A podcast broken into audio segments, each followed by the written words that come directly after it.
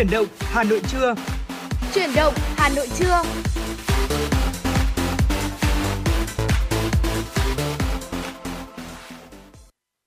Quý vị và các bạn đang đến với chương trình Chuyển động Hà Nội trưa và đồng hành với quý vị và các bạn trong chương trình ngày hôm nay là Trọng Khương và Phương Nga. Xin được gửi lời chào tới quý vị thính giả và như thường lệ từ 10 giờ tới 12 giờ sẽ là khung giờ lên sóng của chương trình chuyển động Hà Nội trưa trên à, FM 96 của Đài Phát thanh Truyền hình Hà Nội. Thưa quý vị, ngày hôm nay Phương Nga cùng với à, Trọng Khương sẽ đồng hành với quý vị trong buổi sáng và 120 phút trực tiếp của buổi trưa. Như thường lệ thì sẽ có những thông tin đáng quan tâm à, gửi tới quý vị, những câu chuyện chúng ta cùng nhau thảo luận với nhau và không thể thiếu đó là âm nhạc. Vâng và thưa quý vị, ngay bây giờ mở đầu cho khung chuyển động Hà Nội trưa, chúng tôi xin mời quý vị hãy cùng dành thời, dành thời gian lắng nghe một chút âm nhạc uh, trước khi mà chúng ta đồng hành với nhau trong những thông tin thời sự đáng chú ý và những nội dung mà chúng tôi đã chuẩn bị quý vị nhé.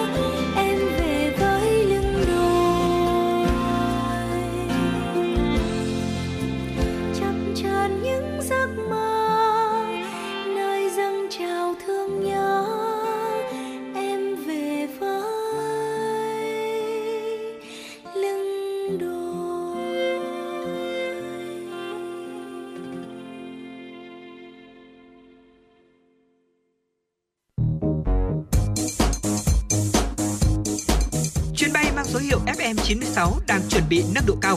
Quý khách hãy thắt dây an toàn, sẵn sàng trải nghiệm những cung bậc cảm xúc cùng FN96. Quý vị và các bạn thân mến, quý vị và các bạn vừa cùng chúng tôi lắng nghe một ca khúc rất là nhẹ nhàng cho buổi trưa ngày hôm nay qua giọng hát của nữ ca sĩ Thùy Chi, ca khúc Nhà em ở lưng đồi. Và tiếp nối ngay chương trình bây giờ thì xin mời quý vị hãy cùng chúng tôi dành thời gian để đến với một số những thông tin thời sự đáng chú ý mà phóng viên của chương trình mới cập nhật và gửi về. Thưa quý vị, theo thông tin từ Trung tâm Kiểm soát Bệnh tật CDC Hà Nội trong tuần qua, trong khi số ca mắc sốt xuất huyết được ghi nhận trên địa bàn thành phố giảm, thì số mắc tăng thì số ca mắc tay chân miệng lại tăng. Theo CDC Hà Nội, để tăng cường các biện pháp phòng chống dịch bệnh tay chân miệng, sốt xuất huyết nói riêng và dịch bệnh truyền nhiễm nói chung, thành phố tiếp tục tăng cường các đội đáp ứng nhanh phòng dịch, đồng thời duy trì các hoạt động giám sát, phát hiện bệnh nhân tại các bệnh viện được phân cấp. Bên cạnh đó, CDC Hà Nội tiếp tục phối hợp với các quận huyện thị xã điều tra xác minh, đáp ứng với diễn biến phức tạp trên địa bàn.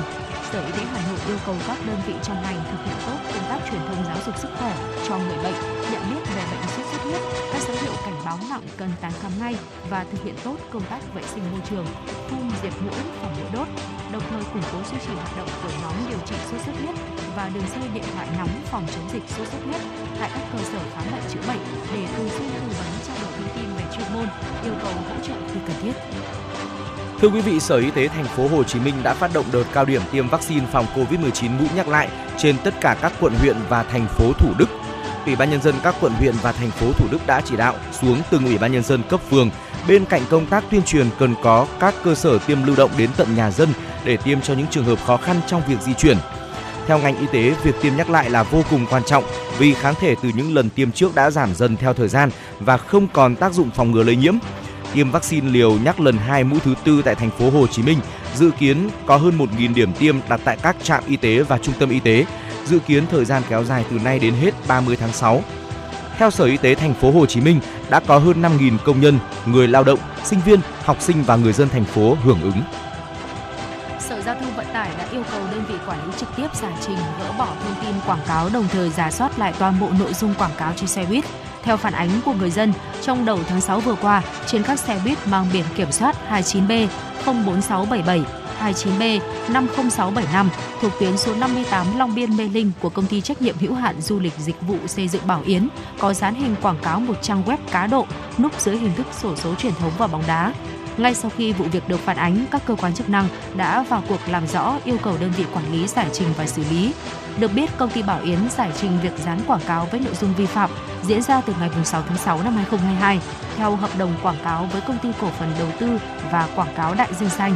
Bên cạnh đó, Bảo Yến đã liên hệ và yêu cầu phía đơn vị quảng cáo bóc đề can quảng cáo không đúng quy định. Ông Thái Hồ Phương, Phó Giám đốc Trung tâm Quản lý Giao thông Công cộng, Sở Giao thông Vận tải Hà Nội cho biết, đơn vị vừa có kết quả xác minh và xử lý đối với trường hợp xe buýt quảng cáo nội dung không phù hợp theo phản ánh của báo chí. Theo ông Phương, ngay sau khi nhận được thông tin, trung tâm đã kiểm tra và phát hiện có sự việc trên. Ngay lập tức, đơn vị đã yêu cầu công ty Bảo Yến gỡ bỏ thông tin quảng cáo, đồng thời đề nghị các đơn vị cung cấp dịch vụ xe buýt ra soát toàn bộ nội dung quảng cáo trên xe buýt và có báo cáo cam kết với đại diện Sở Giao thông Vận tải về việc tuân thủ các quy định pháp luật trong lĩnh vực hoạt động vận tải hành khách công cộng. Thưa quý vị, Phòng Cảnh sát Phòng cháy chữa cháy và Cứu nạn Cứu hộ Công an thành phố Hà Nội vừa tổ chức sơ kết 3 tháng kết quả thực hiện công tác phối hợp tuyên truyền về phòng chống cháy nổ với cơ quan báo chí truyền thông trên địa bàn thành phố Hà Nội và gặp mặt nhân kỷ niệm 97 năm Ngày báo chí cách mạng Việt Nam. Theo báo cáo tại hội nghị, Phòng Cảnh sát Phòng cháy chữa cháy và Cứu nạn Cứu hộ đã chủ động tham mưu Ban Giám đốc Công an thành phố Hà Nội thành lập nhóm Zalo phục vụ việc cung cấp thông tin các vụ cháy nổ, sự cố cứu nạn cứu hộ, tuyên truyền, khuyến cáo, cảnh báo an toàn và xây dựng hình ảnh lực lượng cảnh sát phòng cháy, chữa cháy. Trong 3 tháng duy trì hoạt động của nhóm Zalo đã có gần 150 bài báo phóng sự phản ánh về các vụ cháy nổ, sự cố cứu nạn cứu hộ được đăng tải trên các báo điện tử chính thống hoạt động trên địa bàn thành phố. Con số này tăng hơn 10 lần so với cùng kỳ năm 2021. Qua đó giảm thiểu việc các cơ quan báo chí truyền thông đăng tải nội dung không chính xác, gây hoang mang dư luận đối với các vụ cháy nổ xảy ra trên địa bàn thành phố. Bên cạnh đó, những nội dung cảnh báo, mô hình, cách làm hay trong công tác phòng chống cháy nổ được kịp thời tuyên truyền, lan tỏa, nhân rộng, góp phần nâng cao nhận thức, ý thức của người dân. Cũng thông qua kênh tuyên truyền, hình ảnh người chiến sĩ cảnh sát phòng cháy chữa cháy thủ đô luôn nỗ lực phấn đấu, hoàn thành mọi nhiệm vụ, không ngại hiểm nguy, xả thân lao vào đám cháy chữa cháy, giành lại tính mạng tài sản cho người dân đã được ghi nhận, lan tỏa trong nhân dân thủ đô và cả nước. Thưa quý vị, đó là những thông tin chúng tôi cập nhật tới quý vị ờ, đầu tiên trong ờ, khung giờ chuyển động Hà Nội trưa ngày hôm nay. Chúng ta sẽ cùng nhau đến với âm nhạc để có thể thư giãn trong giây lát. Ngay sau đó, Phương Nga và Trọng Khương sẽ quay trở lại cùng với quý vị.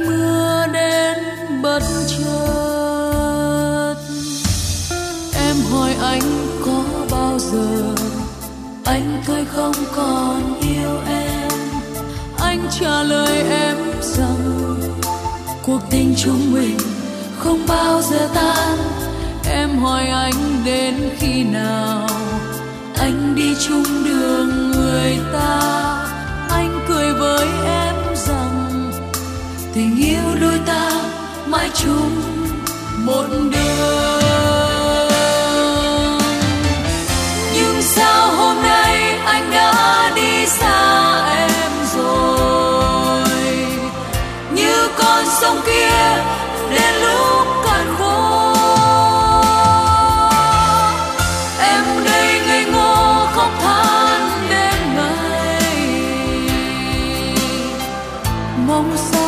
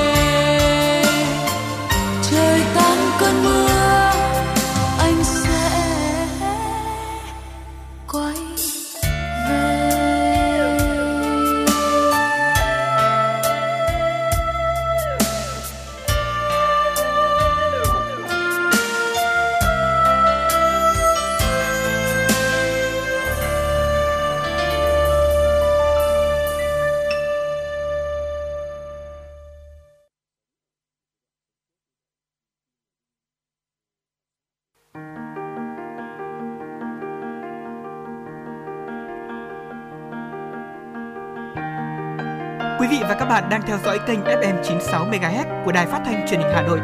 Hãy giữ sóng và tương tác với chúng tôi theo số điện thoại 024 3773 6688. FM 96 đồng hành trên mọi nẻo đường.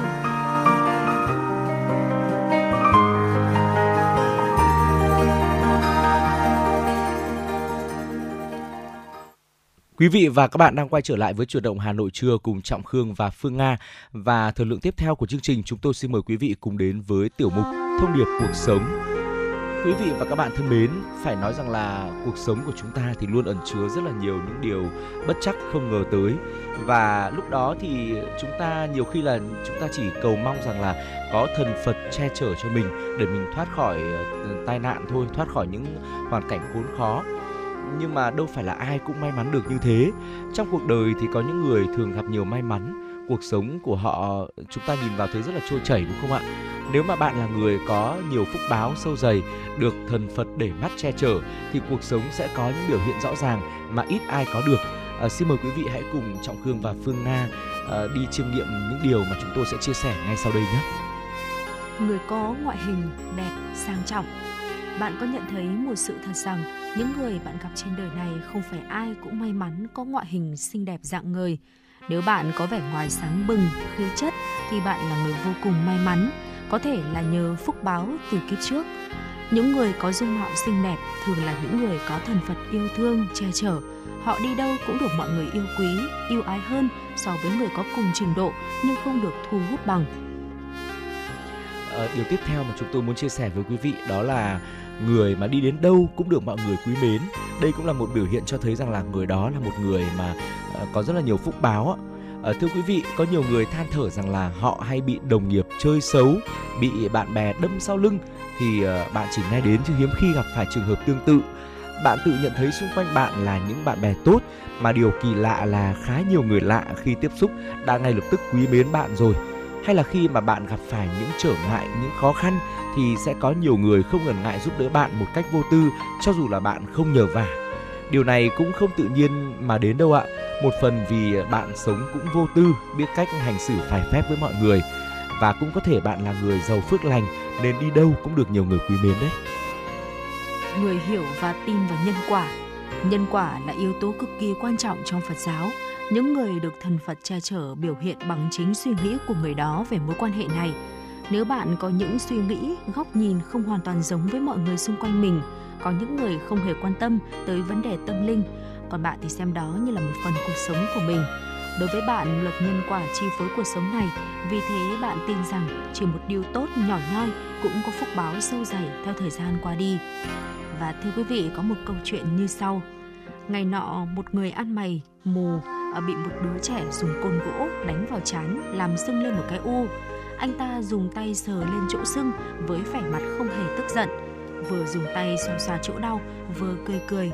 Một tên ăn mày khác nhìn thấy vậy cảm thấy vô cùng khó hiểu, liền hỏi: "Cậu mỗi lần bị đánh đều vui tươi hớn hở, lòng của cậu sao có thể độ lượng rộng lớn như vậy?" Người ăn mày mù nói: "Tôi đang tìm lại phúc báo của mình." Thật là khó hiểu. Tên ăn mày ngồi bên cạnh thốt lên. Người ăn mày mù trầm ngâm một lát rồi nói: "Tôi sẽ kể cho cậu nghe câu chuyện này thì cậu sẽ hiểu ngay."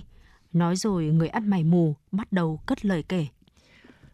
Trước đây rất lâu rồi, cách kinh thành không xa, có một gia đình giàu có, chủ nhân tên là Triệu Lôi.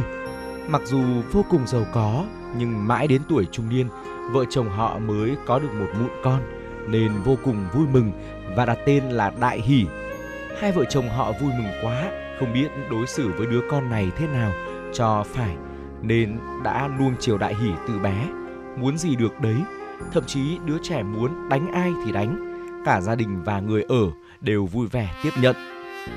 Khi đại hỷ lớn lên, cậu ta càng hoành hành ngang ngược, khiến cho hàng xóm láng giềng sống cũng không được yên thân. Mỗi ngày, đại hỷ đều tiêu tốn không biết bao nhiêu là tiền bạc. Một ngày, đại hỷ đang đi trên đường thì gặp một cô gái xinh đẹp. Hắn ta lập tức nảy sinh ý đồ xấu, có hành vi khiếm nhã với cô gái. Cô gái đang lúc sợ hãi thì gặp được một vị lão hòa thượng đi qua và cứu đi. Ngày hôm sau, Đại Hỷ tìm đến ngôi chùa mà vị lão hòa thượng kia ở. Vừa bước vào cửa chùa thì lão hòa thượng cũng từ cửa chính đi ra. Đại Hỷ đoán rằng cô gái đó trốn ở bên trong nên muốn xông vào tìm thì bị lão hòa thượng ngăn lại. Đại Hỷ không nói không rằng dùng gậy gỗ đánh vào đầu lão hòa thượng. Có lẽ vì đánh trúng vào huyệt nên vị lão hòa thượng đã ngã lăn ra rồi qua đời. Đại hỷ bị quan phủ bắt và bị kết tội phải đền mạng. Hắn ta không những không hối cải mà còn đổ tội cho vị lão hòa thượng đã chiếm đoạt cô gái kia của anh ta. Gia đình vì muốn giải vây của con trai miễn khỏi chịu tội nên đã bán sạch gia tài để nhờ quan huyện tha mạng cho. Ngay khi chuộc đại hỷ về, không ngờ đêm đó nhà họ bị cháy dữ dội, người mẹ bị lửa bốc lên làm mù mắt, người cha bị bỏng liệt người rồi qua đời sau đó không lâu. Cả người cả của đều bị tan biến mất. Lúc này Đại Hỷ mới bừng tỉnh ngộ, hắn ra sức làm mọi cách hiếu kính với mẹ, làm các việc mà xưa nay chưa từng làm như nấu cơm, giặt quần áo, đi làm thuê kiếm gạo. Cứ như vậy mãi đến khi người mẹ qua đời. Mấy năm sau, Đại Hỷ cũng vì bị bệnh tật không có tiền cứu chữa mà ra đi. Người ăn mày mù tiếp tục nói rằng Đại Hỷ khi xưa chính là tôi ở kiếp này khi ngay từ khi vừa ra đời tôi đã bị mù và bị cha mẹ ruột bỏ rơi. Người nhặt tôi về nuôi chính là một người phụ nữ nhặt ve chai tàn tật. Tôi dựa vào sự chăm sóc của mẹ nuôi mà lớn lên. Sau đó mẹ nuôi của tôi vì bị bệnh mà qua đời. Tôi lại trở thành đứa trẻ mù mồ côi. Hôm ấy vì quá đau khổ, tôi đã đến bên mộ của mẹ nuôi, ngồi tựa vào đó mà khóc. Tôi gào khóc đến chết đi sống lại vừa khóc vừa trách mắng ông trời sao mà bất công. Mãi cho đến lúc mệt quá mà thiếp đi lúc nào không hay. Trong giấc ngủ thiếp đi ấy tôi đã gặp một ông lão tóc bạc phơ mờ ảo hiện ra. Ông lão ấy đưa tay vẽ một cái làm tái hiện lên rất nhiều việc hung ác khiến tôi thấy sợ cuối cùng ông lão thở dài nói tất cả những tội ác ban nãy người chứng kiến đều là ngươi đã làm ở kiếp trước đấy tội nghiệp của người quá lớn, không những bắt nạt con trai, ức hiếp con gái, tiêu xài phung phí mà điều không thể tha thứ chính là phỉ báng, đánh chết người tu hành. Tội nghiệt vô cùng sâu nặng, nhưng niệm tình người cuối cùng đã biết tận hiếu với mẹ già nên người mới được đầu thai làm người. Được làm người nhưng phải chịu tội, ba đời không có tiền bạc, ba đời không có hôn nhân, ba đời làm ăn mày mù. Mẹ nuôi của ngươi ở kiếp này chính là mẹ của ngươi ở kiếp trước – bởi vì kiếp trước ngươi có hiếu với mẹ nên kiếp này bà ấy đã nhận nuôi ngươi khôn lớn. Ở kiếp này, nếu như người có thể giữ được tâm tính làm người tốt thì mới có thể tiêu trừ nghiệp chướng, khổ tận cam lai, kiếp sau sẽ có phúc báo. Người xưa thường nói, người đáng thương tất có chỗ đáng giận. Từ câu chuyện có thể thấy, thiện ác có báo là thiên lý. Hãy hành thiện tích đức để kiếp này và kiếp sau được hưởng phúc báo. Cũng chính vì bạn tin vào nhân quả, tin vào việc cho đi thứ gì nhận về thứ ấy, nên bạn sống thiện lương, sẵn sàng cho đi thay vì cố nhận về mình. Đối với bạn, được giúp đỡ ai đó là niềm hạnh phúc của đời mình. Thực tế thì cuộc đời này, giúp đỡ người khác chính là giúp đỡ chính mình, vì lúc đó bạn nhận được niềm vui, sự tự hào về chính bản thân mình. À, thưa quý vị, chúng tôi muốn được chia sẻ thêm với quý vị một dấu hiệu nữa của những người mà bản thân họ có vẻ là có phúc báo rất là nhiều. Đó là một người mà thường hay thoát khỏi rủi ro trong gang tấc. Đôi khi thì chúng ta rơi vào những tình huống cực kỳ nguy hiểm, đúng kiểu là ngàn cân treo sợi tóc mà vẫn thoát chết trong gang tấc. Đó là dấu hiệu chúng ta được che chở, được bao bọc bởi đứng tối cao. Những người này thì thường được chúng ta nói đùa rằng cao số, phúc dày mệnh lớn, nhưng có lẽ rằng là trong ờ, những kiếp trước của họ thì họ đã tích phúc rất là nhiều, cho nên đến bây giờ thì họ đã được ừ, có phúc báo nhiều như vậy. Và dấu hiệu nữa đó chính là mang may mắn cho mọi người. Nếu như mà bạn chợt nhận ra những ai ở gần mình đều gặp may mắn, thậm chí là cô bạn, người thân được vợ chồng yêu mến hơn, chiều chuộng hơn, dường như là họ đang được hưởng vận may từ bạn vậy.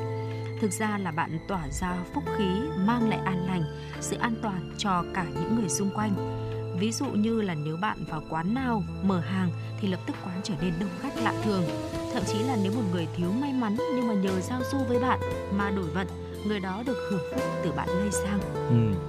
À, dấu hiệu tiếp theo đó là lúc khó khăn thì lại luôn có lối thoát bạn có khi nào nhận ra là mỗi lúc bạn gặp khó khăn là cảm thấy là sẽ có như là có quý nhân phù trợ vậy ví dụ như là trong lúc cảm thấy đã hết sạch tiền này, không biết nên làm gì, thì bỗng dưng lại ờ, có người cho tiền hoặc là bỗng dưng mình lại có được một công việc nào đó, kiếm ra tiền ngay lập tức. Rồi thì là việc kinh doanh bỗng nhiên thuận lợi, đột ngột tăng doanh thu, khi mà trước đó công ty của mình ờ, cơ quan của mình đang gặp rất là nhiều những khó khăn. Trong cuộc sống, cứ hễ có khó khăn nào là y như rằng chúng ta sẽ cảm thấy là được quý nhân tháo gỡ và phù trợ, giúp đỡ vực lên dấu hiệu này cho thấy là chúng ta cũng đang được che chở và phù hộ rất là nhiều. Nên biết trân trọng những gì mà cuộc sống đã mang tới cho chúng ta, đặc biệt là những điều may mắn. Nhớ rằng là chúng ta phải biết nói lời cảm ơn khi mà chúng ta gặp được may mắn và được người khác giúp đỡ. Như vậy cũng sẽ giúp cho bản thân mình và gia đình được tăng đại phúc đại khí, thưa quý vị. Và có được người vợ hay là người chồng lý tưởng cũng là một dấu hiệu cho thấy rằng là ờ, có vẻ như là đang có nhiều phúc báo. Nhân duyên vợ chồng không phải là chuyện đơn giản phải có đủ duyên, đủ phận, đủ nợ mới tu thành. Nhiều người lấy phải người không phù hợp và đời sống vợ chồng vô cùng khó khăn. Nhưng mà nếu bạn được ban cho phước lành thì sẽ gặp được một người chồng, người vợ ưng ý và thấu hiểu mình. Cũng là bởi bạn tích đức từ vô lượng kiếp trước mà nay bạn có người yêu thương trung thủy với mình. Cho dù có những lúc cãi cọ, mâu thuẫn, nhưng sau đó hai người nhanh chóng nhận ra vấn đề và hiểu hơn đối phương để có thể tìm cách sống chan hòa hơn với người ấy trong khi người khác có mới nơi cũ thì hai bạn tìm cách tháo gỡ và cùng nhau sửa chữa mối quan hệ đang có để cùng nhau hạnh phúc hơn. Thưa quý vị và các bạn, chúng ta cũng không thể bỏ qua dấu hiệu mà chúng ta nhận thấy rằng là ờ, con cái trong gia đình của mình ngoan ngoãn và giỏi giang. Ờ, con cái đến với cha mẹ kiếp này là do bốn nghiệp duyên, cũng bởi thế sẽ có người gặp phải nghịch tử, nhưng cũng có người có đứa con vô cùng là hiếu thuận ngoan ngoãn. Bốn nghiệp duyên theo nhà Phật đó là một là đến báo ơn, hai là để báo oán, ba là đến trả nợ và bốn là đến để đòi nợ. Chỉ khi có thần phật che chở mà bạn có được những đứa con ngoan và giỏi giang, có hiếu với cha mẹ. Vì thế những ai mà không có được đứa con như ý thì chớ vội oán trách người khác mà nên tự mình tu tâm trước đã. Hãy tu tâm dưỡng tính để những ngày sau này mình được thanh thản hoặc là tích đức để kiếp sau mình được sung sướng hơn, thưa quý vị.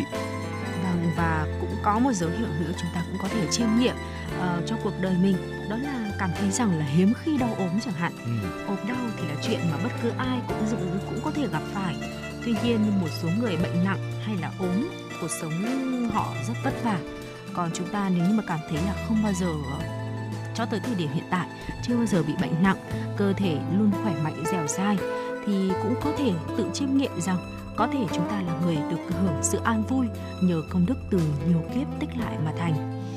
Thưa quý vị, còn một điều nữa đó là làm gì mình cũng thấy suôn sẻ. Cho dù là chúng ta kinh doanh, làm việc công sở hay bất cứ điều gì đều tương đối là thuận lợi. Ví dụ là cùng mặt hàng như nhau nhưng mà khi mà chúng ta bán hàng ấy thì bán rất là chạy trong khi ờ, những người xung quanh những bạn hàng của chúng ta thì họ rất là hay ế ẩm hoặc là cùng học một trường đại học này cả hai đều cùng chăm chỉ như nhau nhưng một người thì sau khi ra trường giàu có nhanh chóng trong khi người khác thì làm mãi vẫn không thể nào mà giàu có hơn nổi. Đơn giản vì có thể là rằng người kia có nhiều phúc báo hơn còn người này thì lại chưa đạt được nhiều phúc báo như vậy. Ừ, và những giấc mơ được dự báo trước thì sao ạ? Có khá nhiều những giấc mơ của chúng ta bạn cảm thấy nó trở thành sự thật. Ừ, dường như là có ai đó đang có ai đó cố thông báo cho chúng ta một điều gì đó để thoát khỏi những tình huống khó khăn hoặc là có thể dùng thông tin này để trợ giúp một người thân nào đó điều này thì cũng cho thấy rằng có thể là chúng ta đang được thần Phật che chở. Ừ. Ờ, quý vị và các bạn thân mến, vừa rồi là 11 những dấu hiệu cho thấy rằng là chúng ta là một người có nhiều phúc báo được uh, thần Phật che chở. Bên cạnh đó thì chúng tôi cũng chia sẻ đến với quý vị một câu chuyện cuộc sống để giúp chúng ta phần nào chiêm nghiệm lại. Uh, hy vọng là với những chia sẻ vừa rồi cũng chỉ là một góc nhìn rất là nhỏ uh, rút ra từ giáo lý của Phật giáo mà thôi. Khi mà nếu như quý vị có những điều thật là hay, những câu chuyện cuộc sống, những thông điệp cuộc sống thật là hay, hãy cùng chia sẻ về với chuyển động Hà Nội. Chúng tôi sẽ là cầu nối giúp lan tỏa nhiều hơn những thông tin tích cực đến với tất cả quý vị khán thính giả. Còn bây giờ thì xin mời quý vị quay trở lại với không gian âm nhạc trước khi tiếp tục đồng hành với Trọng Khương và Phương Nga ở những nội dung, những thông tin thời sự đáng chú ý tiếp sau đó.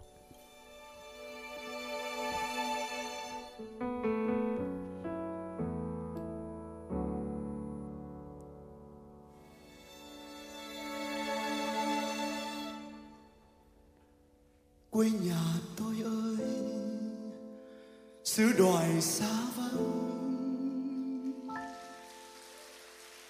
khói chiều mênh mông, sông đà buông nắng. Nhớ thương làng quê, lũy che bờ đê.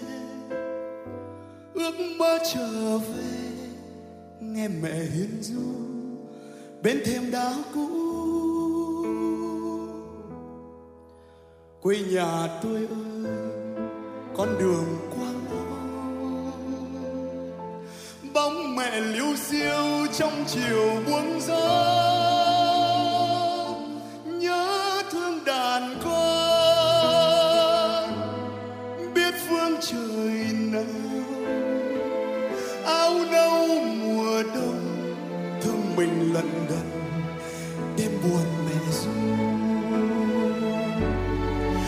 À ơi, hoa bay lên trời, cây chi ở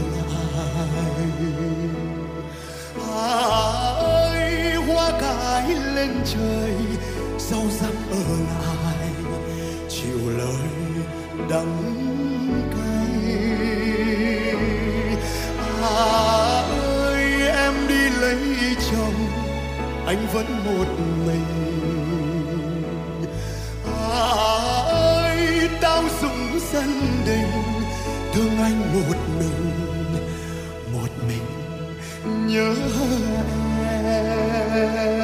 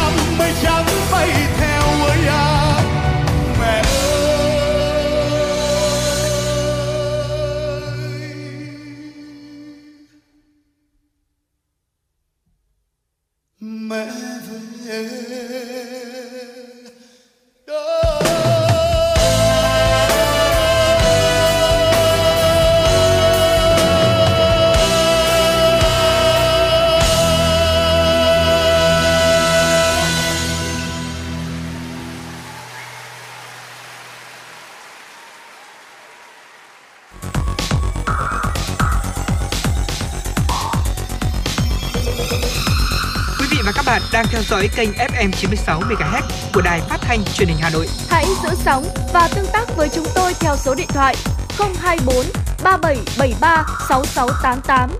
FM 96 đồng hành trên mọi nẻo đường.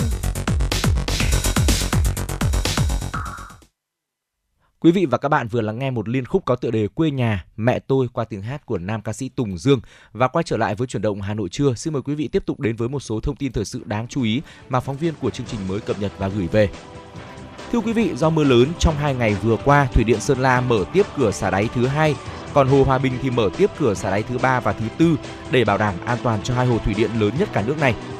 Ban chỉ đạo Trung ương về phòng chống thiên tai yêu cầu giám đốc các hồ thủy điện tiếp tục thông báo cho chính quyền địa phương, các cơ sở, hộ nuôi trồng thủy sản, phương tiện vận tải đường thủy khu vực hạ du, các hồ thủy điện Sơn La, Hòa Bình và Tuyên Quang biết để chủ động các biện pháp bảo đảm an toàn về người và tài sản, nghiêm cấm người dân không tiến hành các hoạt động quay phim chụp ảnh và các hoạt động tại khu vực nguy hiểm ở chân đập và hạ lưu đập. Theo Trung tâm Dự báo Khí tượng Thủy văn Quốc gia, do ảnh hưởng xả của Hồ Thủy điện Hòa Bình, mực nước hạ lưu sông Hồng tại Hà Nội sẽ tiếp tục lên nhanh, cảnh báo nguy cơ ngập lụt các vùng ven sông, bãi bồi ở khu vực hạ lưu sông Hồng, đặc biệt hạ lưu sông chảy qua thành phố Hà Nội và tỉnh Hưng Yên. Tại các doanh nghiệp, mức tăng lương tối thiểu và lương tối thiểu theo giờ không làm thay đổi cách tính lương tháng của người lao động. Từ ngày 1 tháng 7, lương tối thiểu sẽ tăng 6% và mức lương tối thiểu theo giờ cũng được quy định theo vùng. Vùng 1 là 22.500 đồng một giờ, vùng 2 là 20.000 đồng một giờ, vùng 3 là 17.500 đồng một giờ, vùng 4 là 15.600 đồng một giờ. Cách tính lương tối thiểu theo giờ chỉ phù hợp với loại hình kinh doanh dịch vụ như nhà hàng, siêu thị vì làm việc thời vụ, thỏa thuận theo giờ. Theo quy định mới, các hình thức trả lương khác nhau như theo tuần, ngày, theo sản phẩm hoặc lương khoán doanh nghiệp không cần thay đổi hình thức trả lương mà chỉ cần quy đổi sang mức lương tháng hoặc giờ, đảm bảo không thấp hơn lương tối thiểu. Tuy nhiên, cách tính lương tối thiểu theo giờ sẽ làm phát sinh một số vấn đề như người lao động dễ dịch chuyển từ hưởng lương tháng, làm việc toàn thời gian sang hưởng lương theo giờ, dẫn đến tới quan hệ lao động bị xáo trộn, khó mở rộng độ bao phủ bảo hiểm xã hội. Thậm chí một số chủ sử dụng thậm chí một số chủ sử dụng lao động có thể lách luật để không đóng bảo hiểm xã hội cho người lao động. Thưa quý vị, từ ngày hôm nay, người dân thành phố Hồ Chí Minh sẽ không phải về nơi cư trú trích lục giấy khai sinh hay giấy đăng ký kết hôn mà có thể ra bất kỳ phường xã nào để làm thủ tục. Thành phố Hồ Chí Minh sẽ là địa phương đầu tiên trên cả nước triển khai thí điểm khai thác sử dụng dữ liệu số hóa sổ hộ tịch trên địa bàn phục vụ giải quyết hồ sơ hành chính. Ủy ban nhân dân các quận huyện trên địa bàn thành phố đang khẩn trương chuẩn bị để sẵn sàng cho việc thí điểm sắp tới. Sau 3 năm triển khai, đến nay Sở Tư pháp và Ủy ban nhân dân các quận huyện trên địa bàn thành phố đã hoàn thành việc số hóa 4 loại sổ bao gồm đăng ký kết hôn, khai sinh, khai tử và nhận cha mẹ con với gần 13 triệu hồ sơ. Hiện Ủy ban nhân dân các quận huyện đang khẩn trương giả soát và chuyển toàn bộ dữ liệu hộ tịch này vào kho dữ liệu dùng chung của thành phố Hồ Chí Minh trước khi đi đưa vào sử dụng. Trong thời gian tới, dữ liệu hộ tịch của thành phố Hồ Chí Minh sẽ được liên thông với các tỉnh thành khác trong cơ sở dữ liệu dùng chung. Các cán bộ có thể trích lục cả dữ liệu ở tỉnh thành khác để hạn chế thủ tục giấy. Nhưng trước mắt, việc thí điểm sẽ giúp người dân thành phố Hồ Chí Minh tiết kiệm được thời gian, công sức trong giải quyết các thủ tục hành chính. Trong khuôn khổ triển lãm Tem bưu chính quốc gia Vietstempec 2022, ngày 24 tháng 6 tới đây, Bộ Thông tin và Truyền thông sẽ phát hành bộ tem biển đảo Việt Nam, chim biển đảo nhằm giới thiệu các loài chim sinh sống trên nhiều vùng biển đảo của Việt Nam. Đây là bộ tem thứ ba về đề tài biển đảo Việt Nam nhằm quảng bá hình ảnh đất nước, con người và tuyên truyền công tác bảo tồn đa dạng sinh học biển Việt Nam đồng thời góp phần tạo nên sức mạnh tổng hợp trên các mặt trận đấu tranh bảo vệ, giữ vững chủ quyền biển đảo của Tổ quốc. Các bộ tem trước được phát hành vào các năm 2018 và 2020. Bộ tem biển đảo Việt Nam, bộ 3 chim biển đảo gồm 4 mẫu tem kích thước 43 x 32 mm và một block kích thước 110 x 70 mm do hai họa sĩ Nguyễn Du, Phạm Quang Diệu làm việc tại Tổng công ty Bưu điện Việt Nam thiết kế. Mẫu block là hình chim điên chân đỏ Sula Sula. Đây là một loài chim à, ó biển trong họ chim điên. Chúng là loài chim mạnh mẽ khi bay nhưng lại chậm chạp khi cất hay là hạ cánh. Tư liệu hình ảnh các loài chim biển đảo của tác giả Phạm Hồng Phương do Trung tâm nhiệt đới Việt Nga cung cấp và cho phép sử dụng. Các tem có giá mặt là 4.000 đồng, 12.000 đồng và 15.000 đồng. Thưa quý vị, thông tin về triển lãm tem bưu chính Việt Nam vừa rồi cũng đã khép lại ờ, phần tin thứ hai của chúng tôi trong chuyển động Hà Nội trưa ngày hôm nay.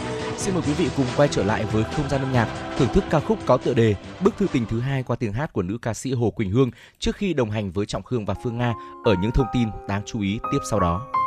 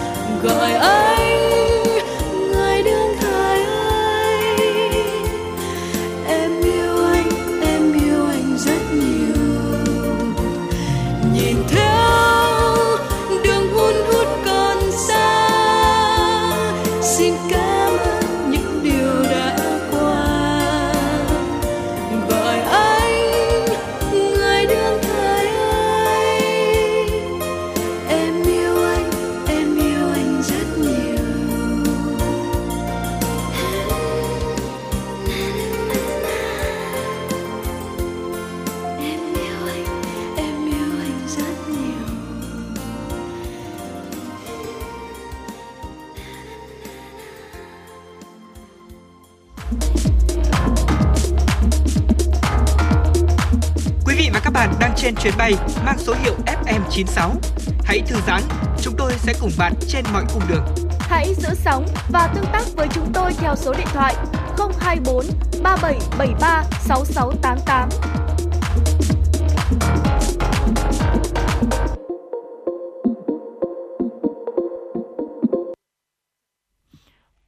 Quý vị và các bạn đang quay trở lại với chuyển động Hà Nội trưa và tiếp tục chương trình ngay bây giờ xin mời quý vị hãy cùng chúng tôi đến với một số thông tin thời sự đáng chú ý phóng viên mới cập nhật và gửi về. Thưa quý vị, ngay sau đây là những thông tin quốc tế châu Âu và một số quốc gia Đông Nam Á đang theo dõi sát sao nguy cơ lây lan của các dòng phụ mới của biến thể Omicron là BA.4 và BA.5. Động thái này được đưa ra sau khi các nước ghi nhận sự gia tăng trở lại của các ca nhiễm COVID-19. Chính phủ Indonesia dự báo số ca nhiễm các dòng phụ BA.4 và BA.5 của biến thể Omicron tại nước này sẽ đạt đỉnh điểm vào tháng 7 tới, tức là một tháng sau khi ghi nhận ca nhiễm đầu tiên. Quốc gia Đông Nam Á này đã xác nhận 8 ca nhiễm các biến thể nói trên, trong đó có 3 ca nhập cảnh. Bộ trưởng Y tế Indonesia cho biết số ca nhiễm các biến thể dòng phụ nói trên đang gia tăng tại một số nước, nhưng tỷ lệ nhập viện và tử vong thấp hơn nhiều so với dòng chính Omicron. Cơ quan kiểm soát và phòng ngừa dịch bệnh châu Âu cảnh báo hai biến thể phụ của Omicron là BA.4 và BA.5 sẽ lây lan rộng khắp EU trong vài tuần tới. Điều quan trọng mặc dù hai biến thể phụ này không khiến người nhiễm gặp phải biến chứng nặng do COVID-19, song vẫn có khả năng làm gia tăng số người lây nhiễm, cần ờ, nhập viện điều trị hoặc tử vong và điều này sẽ gây áp lực cho hệ thống y tế. Các biến thể mới BA.4 và BA.5 phát hiện ở Nam Phi hiện đang được Tổ chức Y tế Thế giới WHO giám sát. Hai biến thể phụ mới này có những đột biến gen có thể lẩn tránh hàng rào miễn dịch chống lây nhiễm nhờ vaccine hoặc do từng mắc COVID-19 trước đó. Thưa quý vị, mới đây chính phủ Burkina Faso cho biết có ít nhất là 50 dân thường đã thiệt mạng trong một cuộc tấn công do các tay súng không rõ danh tính tiến hành một ngày trước đó nhằm vào xã Setanga thuộc tỉnh Seno, vùng Sahel của Burkina Faso. Người phát ngôn của chính phủ Burkina Faso cho biết con số thiệt hại sẽ còn nặng nề hơn, trong khi các lực lượng quốc phòng và an ninh đang tiến hành điều tra. Những người chạy thoát khỏi cuộc tấn công đã được chăm sóc tại thị trấn Dori, thủ phủ của vùng Sahel. Burkina Faso đã trở thành mục tiêu của các cuộc tấn công khủng bố kể từ năm 2015. Theo số liệu thống kê chính thức, cho đến nay, các cuộc tấn công đã cướp đi sinh mạng của hơn 2.000 nạn nhân và khiến hơn 1,9 triệu người phải rời bỏ nhà cửa. Siêu máy tính mạnh nhất châu Âu vừa được ra mắt tại Kajani, Phần Lan. Đây là siêu máy tính đẳng cấp thế giới có tên gọi là Lumi, thuộc sở hữu của tập đoàn Euro HPC Joy Undertaking. Máy tính đóng vai trò nền tảng cho nghiên cứu và phát triển trí tuệ nhân tạo và công nghệ lượng tử. Phó Chủ tịch điều hành của Ủy ban châu Âu, bà Margaret Vestager, mô tả siêu máy tính là một bước tiến quan trọng trong quá trình chuyển đổi kỹ thuật số và xanh của châu Âu. Theo bà, quyền tự chủ kỹ thuật số sẽ phụ thuộc vào việc làm chủ thế hệ siêu máy tính tiếp theo. Phó Chủ tịch điều hành Ủy ban châu Âu cho biết 3 năm trước, EU đã mua 8 siêu máy tính và hơn 50% số máy này đang hoạt động. Các máy tính còn lại dự kiến đi vào hoạt động vào cuối năm nay. Lumi có tốc độ nhanh hơn 7 lần so với các siêu máy tính mạnh nhất ở châu Âu hiện nay và là một trong những nền tảng hàng đầu cho trí tuệ nhân tạo trên toàn cầu. Euro HPC cho biết khả năng tính toán khổng lồ của Lumi chủ yếu dựa trên nhiều bộ xử lý đồ họa hay còn gọi là bộ xử lý GPU, đặc biệt thích hợp để sử dụng với các phương pháp trí tuệ nhân tạo khác nhau, đặc biệt là học sâu. Lumi hiện là một trong những siêu máy tính hàng đầu trên toàn cầu và hoạt động bằng năng lượng thủy điện tái tạo. Lượng nhiệt thải mà máy tính tạo ra sẽ cung cấp 20% lượng nhiệt cho thành phố Kajani.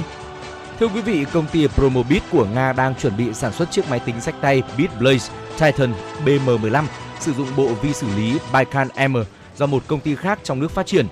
BitBlaze Titan BM15 được trang bị màn hình IPS LCD 15,6 inch với độ phân giải Full HD 1080, RAM 16GB và bộ nhớ trong SSD 512GB. Máy hỗ trợ kết nối Wi-Fi và Bluetooth, USB 3.0, HDMI, USB Type-C, Ethernet và rắc cắm âm thanh 3,5mm. BitBlaze Titan BM15 có hai phiên bản với các chất liệu khác nhau. Ngoài biến thể hợp kim nhôm thông thường, máy còn có một phiên bản hợp kim Titan. Máy được tích hợp chip Baikan M do một công ty của Nga phát triển. Con chip này sử dụng quy trình TSMC 28 nanomet với 8 lõi xử lý và một lõi Cortex A57 với tốc độ lên tới 1,5 GHz. Con chip này sử dụng nhân GPU Mali T628 MP8 với tần số 750 với tần số là 750 MHz, hỗ trợ bộ nhớ kênh đôi DDR4 2400 hoặc DDR3 1600. Công suất tiêu thụ của chip không vượt quá 35W. Chip tương thích với các hệ điều hành như Astra Linux hoặc ARM Linux.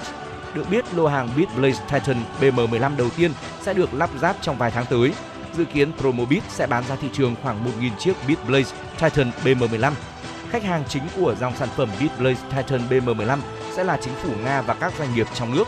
Giá bán của sản phẩm dự kiến sẽ dao động từ 1.600 đô la Mỹ đến 1.929 đô la Mỹ. Thưa quý vị, những thông tin vừa rồi đã khép lại khung giờ đầu tiên của chương trình truyền động Hà Nội trưa nay. Mời quý vị chúng ta cùng thư giãn với âm nhạc. Sau đó thì chúng tôi sẽ quay trở lại.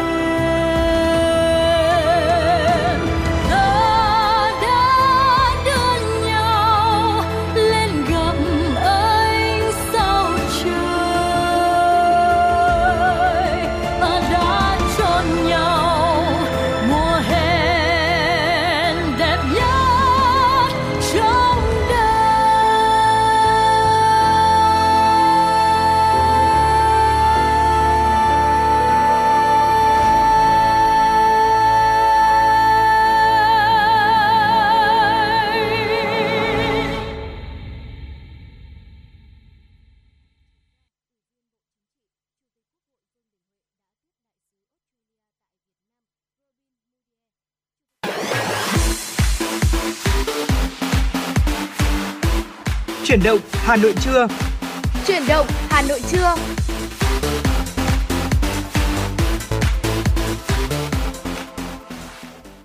Quý vị và các bạn đang quay trở lại với chuyển động Hà Nội trưa và tiếp tục đồng hành với quý vị trong 60 phút tiếp theo của chương trình là Trọng Khương và Phương Nga. Thưa quý vị, trong 60 phút tiếp theo này thì chúng tôi sẽ tiếp tục cập nhật đến với quý vị một số thông tin thời sự đáng chú ý. Bên cạnh đó sẽ là những nội dung chúng tôi cũng đã chuẩn bị để chia sẻ và đàm luận cùng với quý vị. Hãy giữ sóng và đồng hành với chúng tôi trên tần số 96 MHz quý vị nhé. Thưa quý vị, à, tiếp tục chúng tôi xin được gửi tới những thông tin đáng quan tâm vừa được phóng viên Kim Anh gửi về cho chương trình thành phố Đồng Hới, tỉnh Quảng Bình vừa tổ chức lễ báo công dân Bác và chương trình nghệ thuật kỷ niệm 65 năm ngày Bắc Hồ về thăm Quảng Bình tại quảng trường Hồ Chí Minh. Ủy viên Bộ Chính trị, Chủ tịch nước Nguyễn Xuân Phúc dự và phát biểu tại lễ kỷ niệm.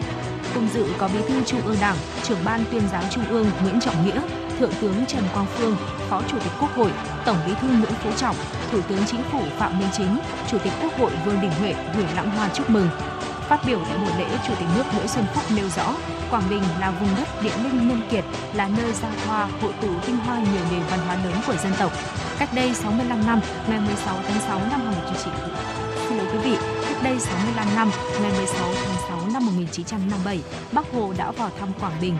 Với tầm nhìn chiến lược, người đã căn dặn Quảng Bình cùng với Vĩnh Linh ở tuyến đầu miền Bắc tiếp giáp với miền Nam, mọi việc làm tốt hay xấu của các cô các chú ở đây đều có ảnh hưởng đến việc bảo vệ miền Bắc thay mặt lãnh đạo Đảng, Nhà nước, Chủ tịch nước nhiệt liệt biểu dương, chúc mừng những kết quả, những thành tích xuất sắc mà Đảng bộ, chính quyền và nhân dân tỉnh Quảng Bình đã đạt được trong những năm qua.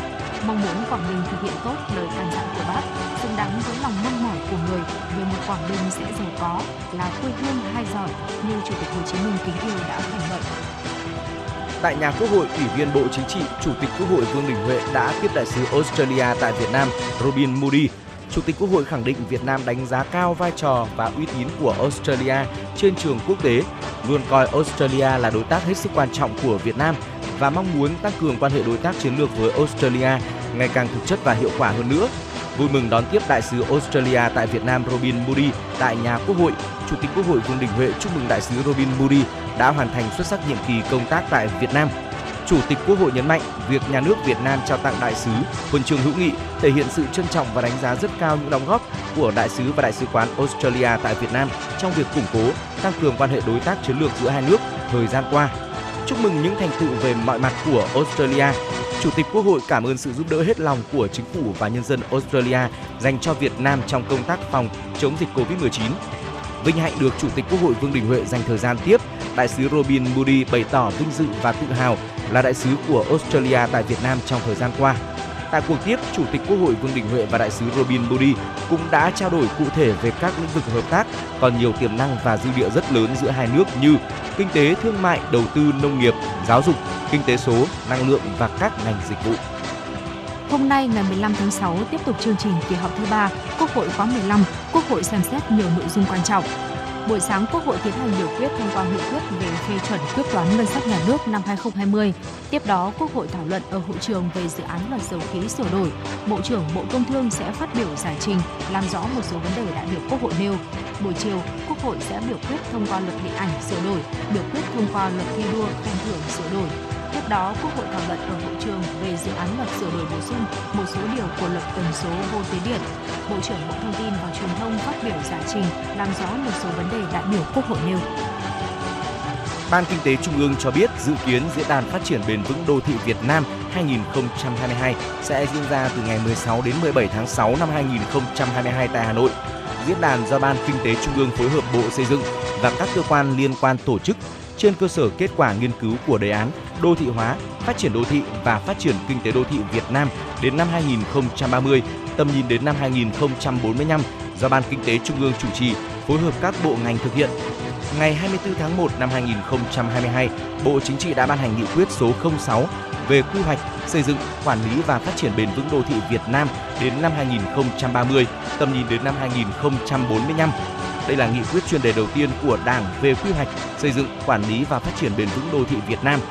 Diễn đàn Phát triển bền vững đô thị Việt Nam 2022 được tổ chức để góp phần sớm đưa nghị quyết số 06 đi vào cuộc sống.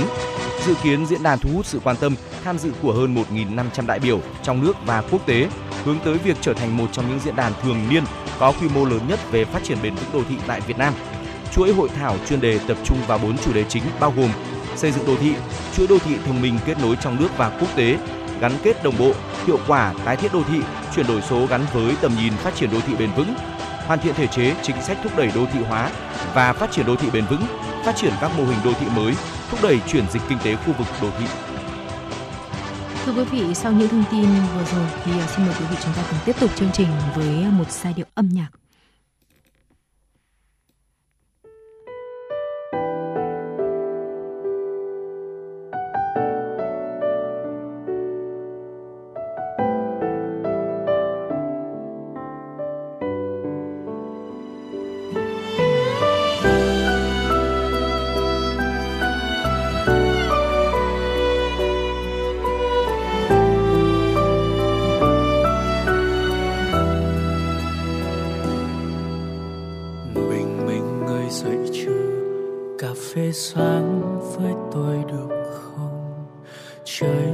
光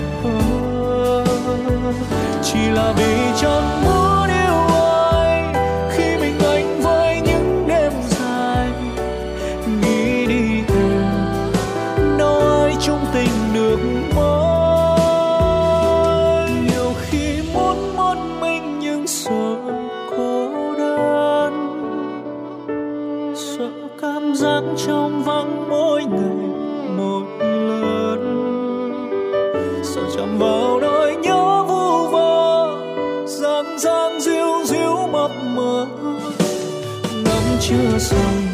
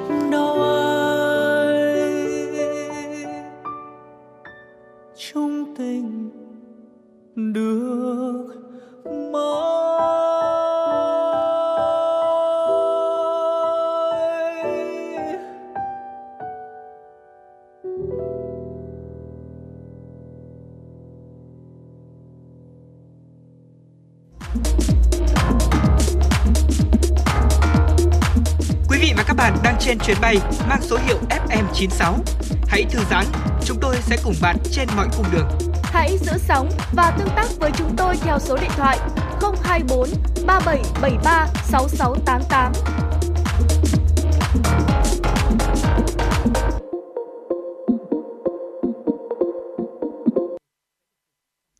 Quý vị, quay trở lại với chương trình chuyển động Hà Nội trưa với ờ, tiểu mục tiếp theo. Xin mời quý vị chúng ta cùng nhau ờ, đồng hành cùng với Phương Nga và Trọng Khương trong tiểu mục Thế giới nhìn về Việt Nam Ờ, liên quan đến một ờ, bài viết mà chúng tôi có sưu tầm được của truyền thông Nga có tiêu đề đó là Việt Nam ngọn cờ tiên phong của ASEAN. Vâng, à, thưa quý vị, trang Infox của Nga mới đây có đăng tải bài viết của tác giả Grigory Trofimchuk, chuyên gia trong lĩnh vực chính sách đối ngoại, quốc phòng và an ninh, với tiêu đề là Việt Nam ngọn cờ đầu của ASEAN, trong đó đặc biệt nhấn mạnh tới vai trò lãnh đạo của Việt Nam trong khu vực. Theo Infox, kể từ khi gia nhập ASEAN, Việt Nam đã nổi lên là một thành viên năng động và trách nhiệm, mang lại những ảnh hưởng tích cực cho cấu trúc của ASEAN. Việt Nam đã góp phần thúc đẩy hợp tác nội khối và tạo nhiều cơ hội cho đầu tư và tăng trưởng kinh tế, đóng góp quan trọng vào việc duy trì sự thống nhất, hòa bình và ổn định khu vực. Hơn nữa thì Việt Nam không chỉ là một trong những ngọn cờ đầu của ASEAN mà còn thực sự chứng tỏ vai trò lãnh đạo của mình, trở thành người chơi trung tâm và là chìa khóa cho các vấn đề trong khu vực.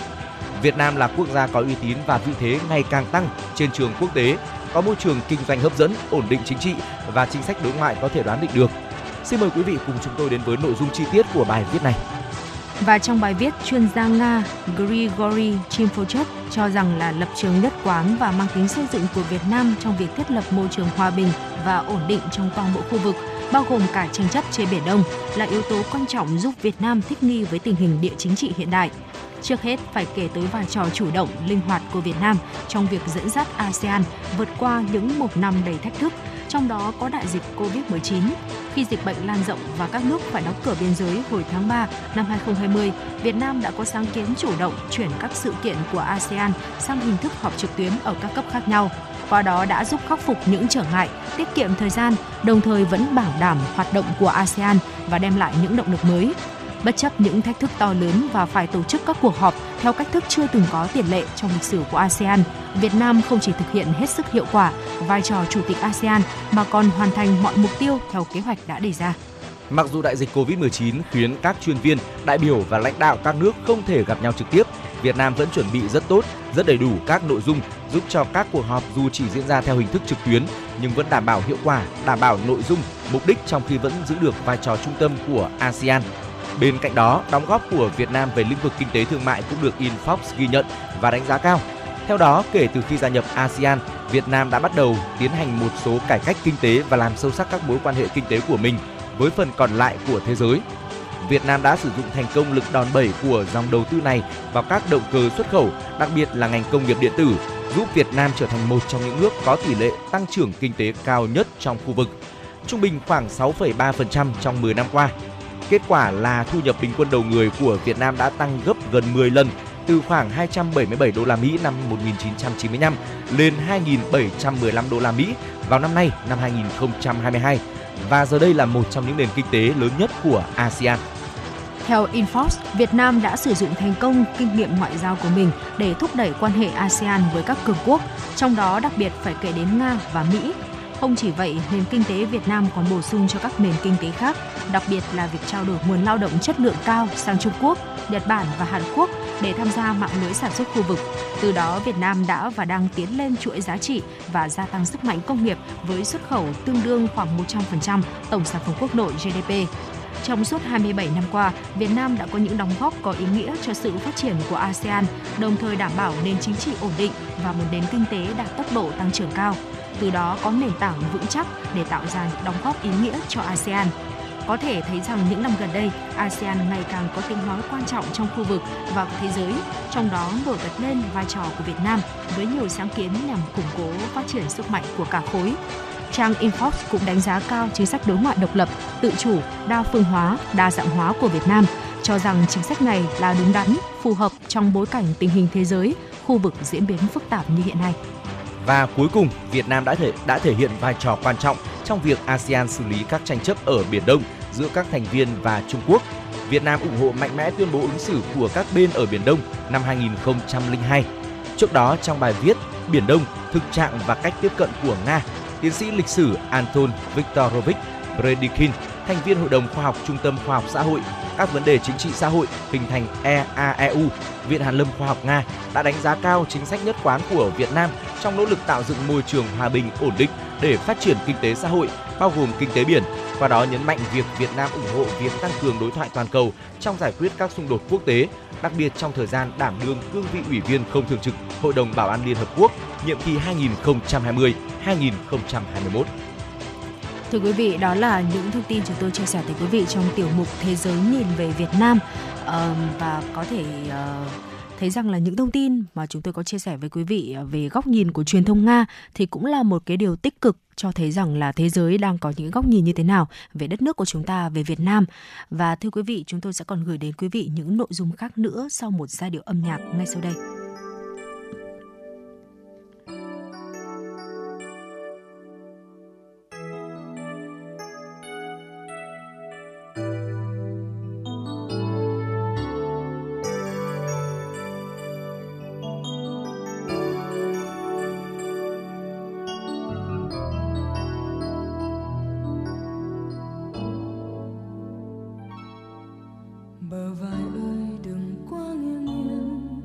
Đánh rơi buổi chiều thơm ngát. Làn môi ơi, đừng quá run run, lỡ tên nắng hồng tan mất. Xin âu lo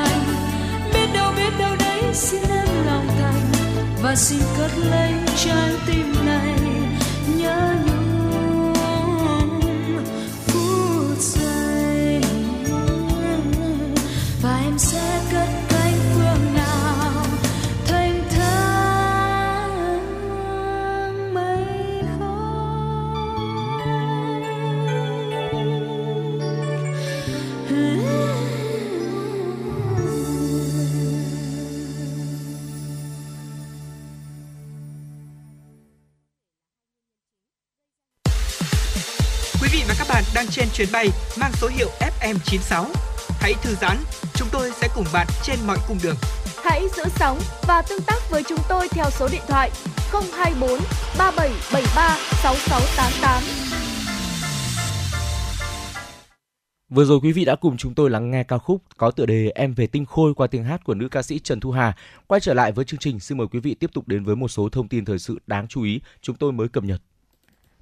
Bộ Tài chính vừa hoàn thiện dự thảo luật giá sửa đổi nhằm khắc phục những tồn tại hạn chế sau nhiều năm thi hành. Theo đó, Bộ Tài chính cho rằng chính sách về bình ổn giá cần được hoàn thiện theo hướng linh hoạt trong các tình huống.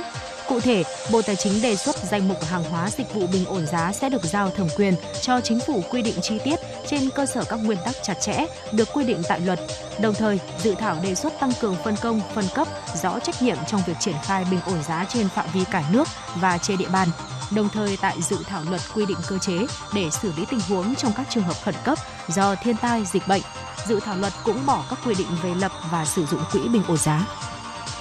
Thưa quý vị, báo cáo nhanh của Ban Chỉ huy Phòng chống thiên tai và tìm kiếm cứu nạn các tỉnh, thành phố gồm Lào Cai, Yên Bái, Hà Nội cho thấy mưa lớn xảy ra đã gây thiệt hại nhiều về hạ tầng ở các địa phương.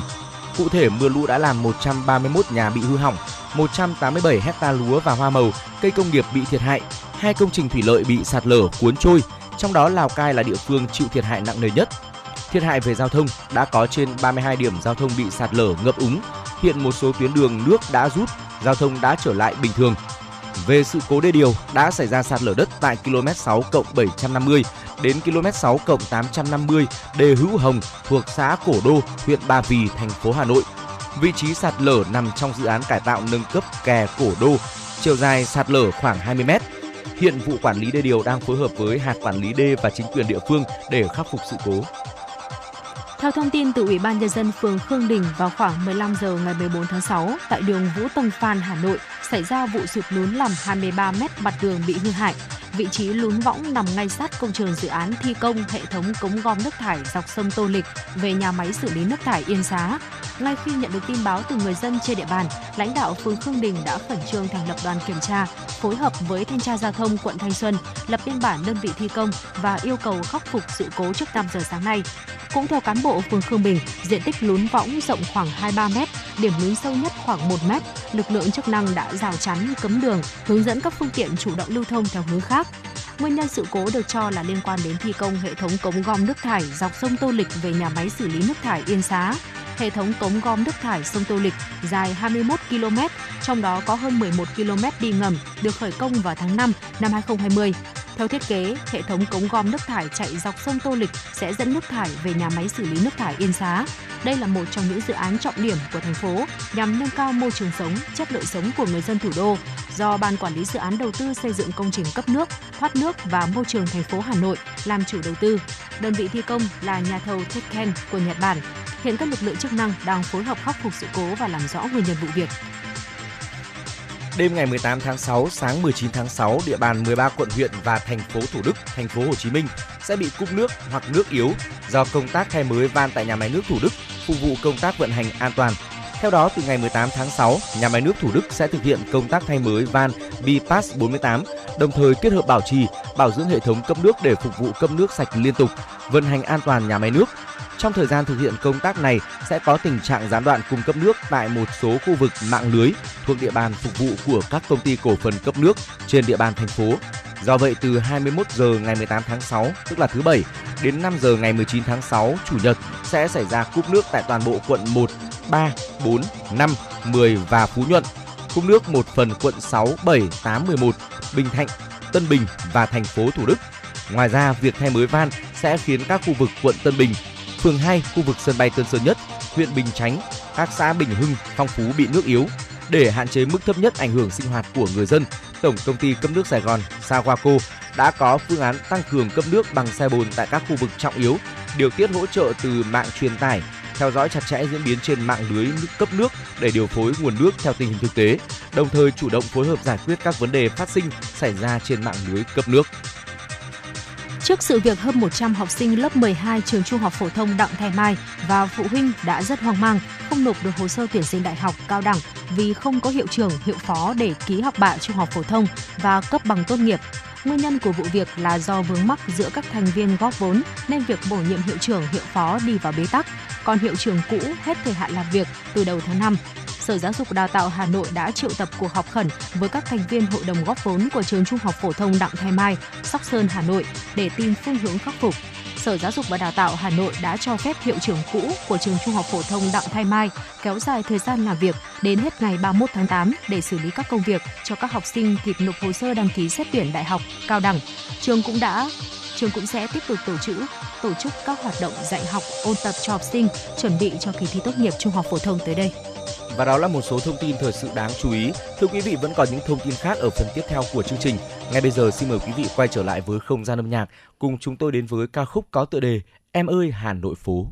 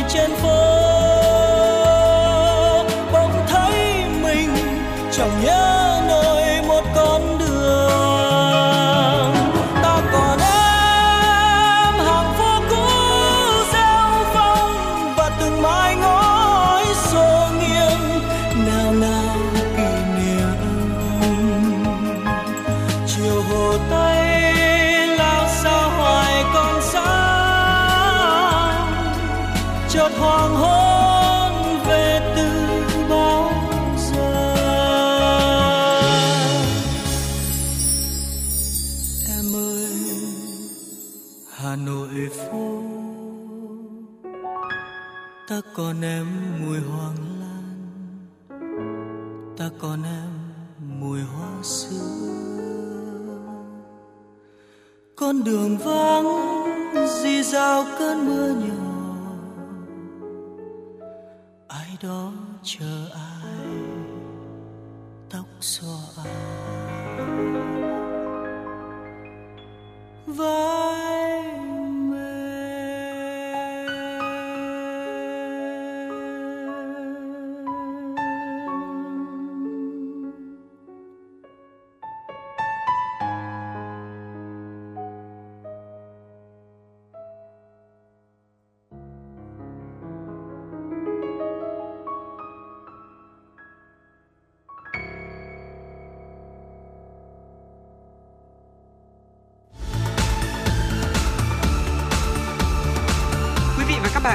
dõi kênh FM 96 MHz của đài phát thanh truyền hình Hà Nội. Hãy giữ sóng và tương tác với chúng tôi theo số điện thoại 024 3773 6688. FM 96 đồng hành trên mọi nẻo đường.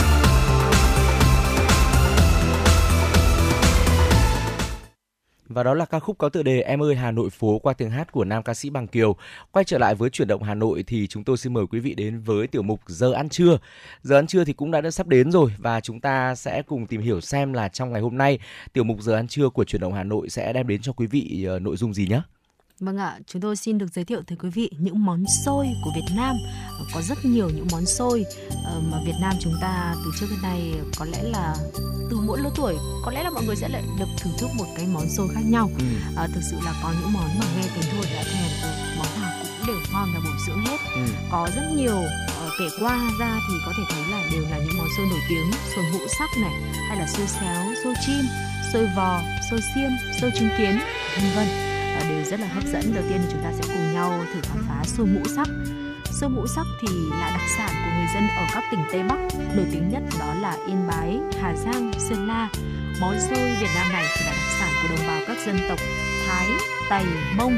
Không chỉ ngon mà nó còn mang nhiều ý nghĩa trong văn hóa của người dân bản địa.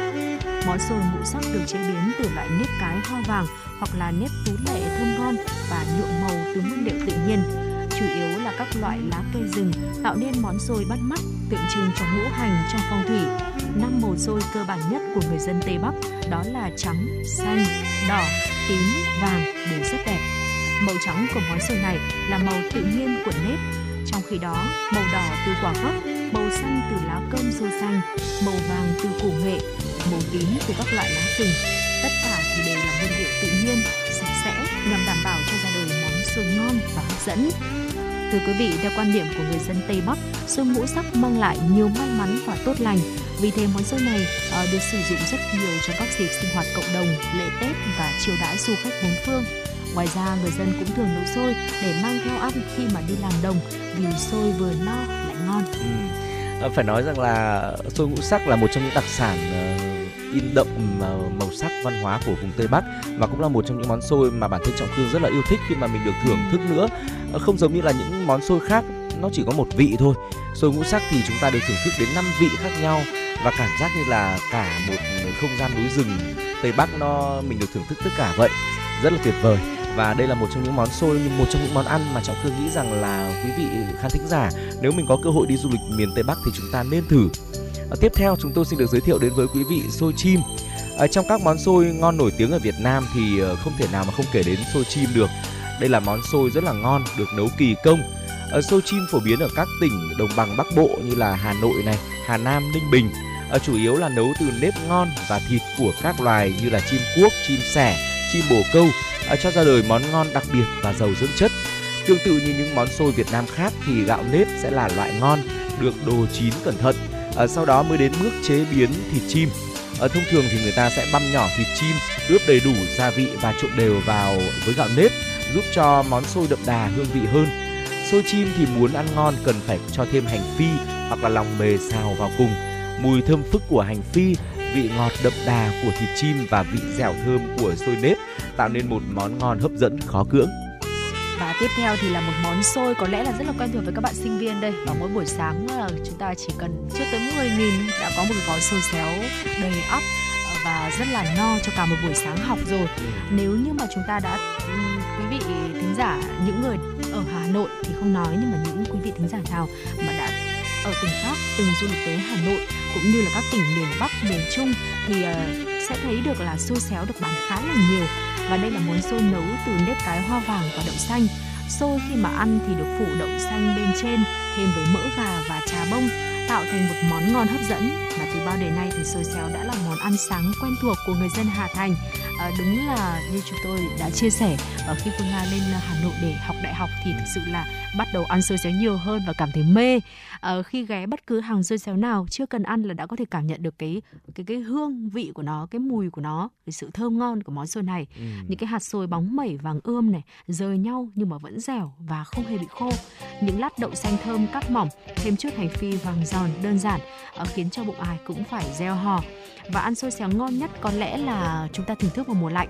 Khi tiết trời se se và được ăn món xôi dẻo nóng thì sẽ cảm nhận được trọn vẹn hơn độ dẻo của nếp độ mềm mại của đậu xanh và độ giòn của hành phi. Ngày nay thì xôi xéo còn được ăn kèm với ờ, các cái topping khác như là chả quế gà xào pate rán hay là ruốc thịt. Ừ. Ờ, chúng ta cũng không thể bỏ qua món xôi vò được thưa quý vị. Xôi vò là món xôi Việt Nam phổ biến ở cả ba miền. Ở trong đó thì mỗi vùng miền lại có cách chế biến khác nhau. Tuy nhiên về cơ bản thì xôi vò có màu vàng, nấu từ nếp dẻo ngon và đậu xanh với hương vị thơm ngon hấp dẫn. Tùy mỗi địa phương mà xôi vò có thêm một vài nguyên liệu tạo nên bản sắc rất là riêng. Sự khác biệt của xôi vò có lẽ là những hạt gạo nếp có sự tách rời nhau. Khi ăn thì người ta thường vò lại thành nắm nên được gọi là xôi vò. Đặc biệt là đậu xanh sẽ được dùng để nấu cùng với xôi chứ không phải là ăn kèm như là xôi xéo. Vì thế khi mà thưởng thức món xôi này, chúng ta sẽ cảm nhận được vị bùi béo của đậu hòa quyện vào từng hạt xôi. Người dân miền Nam thì ờ, thường cho thêm nước cốt dừa vào với xôi vò và đường nữa để món xôi vò có vị béo ngọt. Với những ai mà hảo ngọt thì chắc chắn là rất là thích rồi.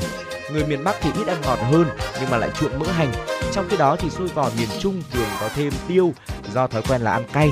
Ừ, à, tuy nhiên thì dù thêm nguyên liệu gì đi chăng nữa, xôi vò vẫn phải được nấu từ nếp ngon để có độ dẻo cần thiết. Ngày nay thì xôi vò trở thành món ăn không thể thiếu trong các bữa tiệc, đặc biệt là những à, đám rỗ này, đám thôi nôi đầy tháng hay thậm chí là đám cưới nữa. Ngoài ra thì nhờ chứa nhiều tinh bột giúp no lâu nên là xôi vò cũng là thức quà ăn sáng cũng như là ăn trưa được nhiều người yêu thích. Dù là các thành phố lớn hay là miền quê, chúng ta đều dễ dàng có thể mua được món xôi vò hấp dẫn ở bày bán ở vỉa hè rất là nhiều. Và xôi uh, ờ, món xôi tiếp theo có lẽ là hơi lạ một chút và chưa hẳn là ai cũng đã được thưởng thức món xôi này. Đó là món xôi trứng kiến uh, một trong những món xôi lạ miệng nổi tiếng ở các tỉnh cao bằng lai châu ninh bình hay là bắc giang. Món xôi đặc biệt này thì chế biến từ gạo nếp nương đồ chín như là các loại xôi khác. Sau đó thì người ta mới tiếp tục thực hiện nguyên liệu ăn kèm đó là trứng kiến trứng kiến thì sẽ được làm sạch xong xuôi ướp gia vị ở trong lá rong, lá chuối và nướng ở trên bếp than hồng ở một số vùng thì sẽ phi thơm trứng kiến với hành tây để trứng dậy mùi là có thể thưởng thức cùng với xôi. Khi xôi chín thì người ta sẽ bày ra đĩa và cho trứng kiến lên trên, cùng hoặc là trộn đều. Món xôi đặc biệt này thì mang lại một cảm giác lạ miệng khi ăn. Điều thú vị nhất đó là chúng ta có thể nghe được tiếng trứng kiến nổ lép bét ở trong miệng. Sau đó là vị béo ngậy ăn đến đâu thì sẽ nghiền đến đó. Dĩ nhiên là vì làm từ chứng kiến hay là có lẽ là món xôi này sẽ khiến cho nhiều người sợ côn trùng hay ngại. Ừ, tuy nhiên đây là một trong những đặc sản mà trọng cương nghĩ rằng là rất là đắt đỏ cũng là ngon nếu mà chúng ta được ờ, thưởng thức đó chính là chứng kiến. Ừ. à, tiếp theo thì chúng tôi xin được giới thiệu đến với quý vị món xôi xiêm. Ở trên bản đồ ẩm thực Việt Nam thì xôi xiêm là một món ngon được rất là nhiều người yêu thích. Món ăn này thì có xuất xứ từ Thái Lan ờ, và du nhập vào miền Tây Việt Nam trong đó thì phổ biến nhất là xôi xiêm ở miệt Châu Đốc, tỉnh An Giang. Món xôi này ngày nay càng được yêu thích và trở thành thức quà ăn sáng và ăn trưa được bán nhiều ở miền Tây. Nguyên liệu nấu xôi xiêm thì thường là nếp thái, bột mì, trứng vịt và thêm đường thốt nốt đặc sản của An Giang nữa. Ở công đoạn mà nấu xôi xiêm thì cũng tương tự như là nhiều món xôi khác thôi. À, sau đó sẽ đến công đoạn làm nước sốt bằng cách trộn trứng, bột mì, nước dừa tươi và đường thốt nốt thật đều rồi hấp cách thủy 30 phút. Ở xôi sau khi chín sẽ được dưới thêm nước sốt lên trên để tăng hương vị béo ngậy cho món xôi này. Ở người ta còn cho thêm cả đậu xanh tán nhuyễn hoặc là một múi sầu riêng vào nữa. Nghe sự kết hợp rất là lạ nhưng mà lại rất là ngon. Khi mà ăn thì chúng ta sẽ cảm nhận được vị ngọt béo và bùi của nước sốt, vị dẻo của xôi. Tất cả hòa quyện hài hòa tạo nên một món ăn ngon hấp dẫn, ăn một lần và nhớ mãi, món ăn đặc trưng của miền Tây uh, của nước ta. Vâng ạ, à, có thể nói là mỗi món xôi Việt Nam thì đều mang một cái phong vị riêng của mỗi vùng miền. Nhưng mà nhìn tựa lại thì nếu mà chúng ta đều có cơ hội được thử tất cả những món xôi vừa rồi thì chắc chắn là đều có cho một cảm đều là những cái món ăn ngon ừ. cái đặc sản của riêng Việt Nam nấu từ các cái loại nếp dẻo được tuyển chọn rất là kỹ và những món xôi Việt thì vừa là có thể là ăn thường ngày này vừa mang thêm cái ý nghĩa phong thủy quan trọng nữa và được sử dụng cả trong những dịp lễ Tết tiệc tùng truyền thống của người Việt ừ. là một cái nét văn hóa có lẽ rằng chúng ta nên giữ và nó sẽ được uh, truyền lại mãi sau này và để có thể cho thế hệ sau cảm nhận được một cái nền ẩm thực rất là đa dạng và phú của chắc Việt chắn Nam. rồi ạ và trọng khương nghĩ rằng là những món xôi của Việt Nam chúng ta cũng sẽ là một trong những đặc sản mà chúng ta có thể là phát huy và giới thiệu nhiều hơn đến với bạn bè du ờ, khách ờ, khắp nơi khi mà đến với Việt Nam trở thành một chúng ta có thể là phát triển thành một món ăn đường phố đậm đà bản sắc hương vị Việt Thưa quý vị, đó là những chia sẻ của truyền động Hà Nội ờ, với món xôi của đất nước chúng ta. Còn bây giờ thì xin mời quý vị quay trở lại với không gian âm nhạc trước khi tiếp tục đồng hành với Trọng Khương và Phương Nga ở những nội dung đáng chú ý tiếp theo.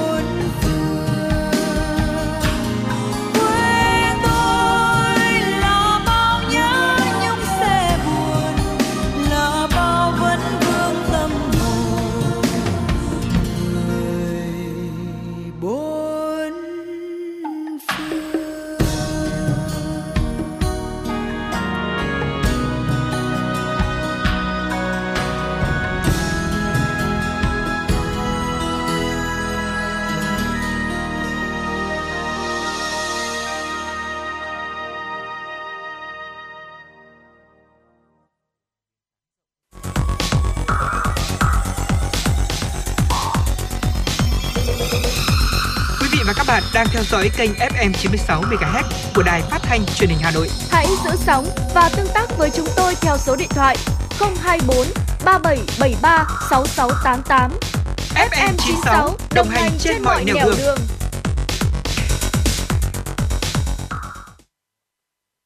Quay trở lại với chuyển động Hà Nội trưa, xin mời quý vị cùng chúng tôi đến với một số thông tin thời sự đáng chú ý mà phóng viên của chương trình mới thực hiện và gửi về.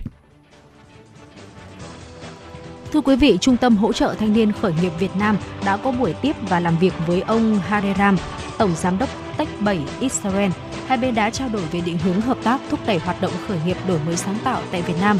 Chương trình làm việc có sự tham gia chứng kiến của bà Sira Levy, Phó Đại sứ Nhà nước Israel và anh Vũ Huy Dương, Phó Ban đoàn kết hợp tập Phó Ban đoàn kết tập hợp thanh niên, Trung ương đoàn Thanh niên cơ sở Hồ Chí Minh. Thưa quý vị, Tech 7 là tổ chức phi chính phủ được thành lập năm 2015, hợp nhất giữa cộng đồng công nghệ và kinh doanh tại Beersheba và miền Nam Israel. Hiện đã xây dựng được cộng đồng khởi nghiệp hơn 10.000 thành viên. Đây cũng là một trong những đơn vị tiên phong trong hoạt động đầu tư khởi nghiệp lĩnh vực công nghệ tại Israel. Theo ông Nguyễn Phan Huy Khôi, Giám đốc Trung tâm Hỗ trợ Thanh niên Khởi nghiệp Việt Nam, mô hình hợp tác giữa hai bên sẽ hướng đến mục tiêu nâng cao năng lực kinh doanh, thúc đẩy thanh niên Việt Nam, đặc biệt là đối tượng thanh niên khu vực nông thôn tham gia vào các hoạt động khởi nghiệp đổi mới sáng tạo. Trong thời gian tới, Trung tâm Hỗ trợ Thanh niên Khởi nghiệp Việt Nam và Tách 7 với sự hỗ trợ của Đại sứ quán Israel sẽ thảo luận sâu hơn để phối hợp triển khai các chương trình nâng cao kiến thức, kỹ năng, phổ biến các mô hình kinh doanh đơn giản, hiệu quả, đặc biệt trong lĩnh vực công nghệ và ứng dụng công nghệ. Hãng thực phẩm và đồ uống URC Việt Nam ứng dụng công nghệ nhằm tối ưu hóa mọi hoạt động và nâng cao chất lượng sản phẩm cũng như trải nghiệm dịch vụ cho khách hàng. Trong chiến lược chuyển đổi số của mình, URC Việt Nam đã chuyển đổi hệ thống mạng One ảo và hệ thống quản lý kênh phân phối DMS lên nền tảng đám mây Microsoft Azure. Nhờ đó, toàn bộ quá trình vận hành trên nền tảng số của URC Việt Nam trở nên nhanh hơn và an toàn hơn. Không chỉ dừng ở đó, đầu năm 2021, khi đại dịch Covid-19 có những diễn biến phức tạp, buộc phần lớn nhân viên phải làm việc từ xa, URC Việt Nam đã quyết định áp dụng thêm mô hình bảo mật Zero Trust cho toàn bộ hạ tầng điện toán đám mây của công ty. URC Việt Nam chịu trách nhiệm quản lý cả URC Đông Dương, bao gồm Lào và Campuchia, nên phần đầu tiên của kế hoạch là chuyển mạng WAN tại chỗ sang mạng WAN ảo thông qua kết nối VPN để liên kết tài nguyên từ tất cả các địa điểm, bao gồm văn phòng và những nhân viên làm việc tại nhà. Được biết, toàn bộ quá trình chuyển đổi chỉ mất 6 tháng để hoàn thành, bất chấp cả thời điểm phong tỏa do đại dịch Covid-19 chính thức trưng bày xe lần đầu tiên tại châu Âu trong khuôn khổ hội nghị và triển lãm xe điện quốc tế EVS 35 tại Oslo của Na Uy. Hãng xe Việt VinFast đồng thời công bố kế hoạch mở hơn 50 trung tâm bán hàng và dịch vụ hậu mãi VinFast Store. Sau Bắc Mỹ, đây là bước tiến cho thấy VinFast đang hiện thực hóa nhanh chóng chiến lược đưa niềm tự hào xe Việt Nam bước ra thế giới. Dự kiến sẽ có ít nhất 25 VinFast Store được mở tại Đức, 20 tại Pháp và 5 tại Hà Lan. Các địa điểm mở VinFast Store đều là các thành phố lớn nhất châu Âu như là Frankfurt, Berlin, Paris, Marseille, Amsterdam được hãng lựa chọn với ờ, quy trình đánh giá chặt chẽ, đảm bảo các yêu cầu về cơ sở hạ tầng cũng như là tiềm năng của địa phương và cộng đồng xe điện. Trước đó, VinFast đã công bố chi tiết giá xe và các gói cho thuê pin với nhiều lựa chọn cho người dùng tại từng thị trường. Bên cạnh sản phẩm chất lượng, mức giá hợp lý, các chính sách bán hàng sáng tạo, linh hoạt, đẳng cấp dịch vụ được xem là yếu tố quan trọng thuyết phục khách hàng. Gia nhập thị trường xe hơi lâu đời nhất thế giới, hãng xe Việt VinFast không chỉ hướng tới mục tiêu bán xe điện mà còn truyền cảm hứng cho quá trình chuyển đổi trong di chuyển vì một tương lai xanh cho mọi người. Đài quan sát Gaia của cơ quan vũ trụ châu Âu mới đây đã công bố những dữ liệu thú vị về 2 tỷ vật thể trong giải ngân hà. Bản đồ giải ngân hà của đài quan sát Gaia phản ánh vị trí và thời gian di chuyển của các ngôi sao. Bằng việc phân tích bản đồ, các nhà khoa học đã phát hiện ra rằng các ngôi sao thay đổi kích thước, phồng lên và co lại theo chu kỳ nhưng vẫn giữ nguyên hình dạng và cấu trúc của chúng. Ban đầu, các nhà khoa học chỉ có thể phát hiện ra những thay đổi này thông qua sự biến đổi về độ sáng của các ngôi sao. Đài quan sát Gaia hy vọng rằng những khám phá quan trọng này sẽ giúp làm sáng tỏ cách mà giải ngân hà đã phát triển qua hàng tỷ năm. Ông Timor Brusty, nhà khoa học dự án Gaia cho rằng nếu bạn quan sát bầu trời đủ lâu và có các mô hình ở mức độ chính xác rất cao thì đột nhiên việc quan sát đó sẽ mở ra đủ loại chủ đề về thiên văn mà trước đây chúng ta không thực sự dự đoán được. Ví dụ các dao động rất nhỏ mà chúng tôi đã phát hiện ở những ngôi sao là một cái nhìn rất sâu sắc và thú vị, giúp hiểu rõ hơn cấu trúc bên trong của chúng. Đây là một bước rất quan trọng để nâng tầm sự hiểu biết về giải ngân hàng. Một triển lãm nghệ thuật thu nhỏ lớn nhất của châu Âu đang được tổ chức tại London của Anh.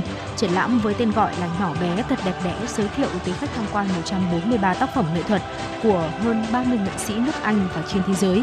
Khách tham quan tới đây sẽ phải cúi người để ngắm nghía những chi tiết tỉ mỉ, thu nhỏ này. Họ thích thú khi tìm thấy những bức tượng nhỏ trong một cảnh quan hoàn toàn được tạo từ kẹo có màu sắc rực rỡ. Triển lãm sẽ kéo dài đến hết tháng 7. Quý vị và các bạn thân mến và những thông tin vừa rồi thì cũng đã khép lại 120 phút chuyển động Hà Nội trưa đồng hành cùng với quý vị. Cảm ơn quý vị và các bạn đã dành thời gian quan tâm theo dõi. Chương trình được thực hiện bởi chỉ đạo nội dung Nguyễn Kim Khiêm, chỉ đạo sản xuất Nguyễn Tiến Dũng, tổ chức sản xuất Lê Xuân Luyến, biên tập Trà My, thư ký Kim Anh, MC Trọng Cương Phương Nga, kỹ thuật viên Bảo Tuấn phối hợp thực hiện. Xin kính chào tạm biệt và hẹn gặp lại.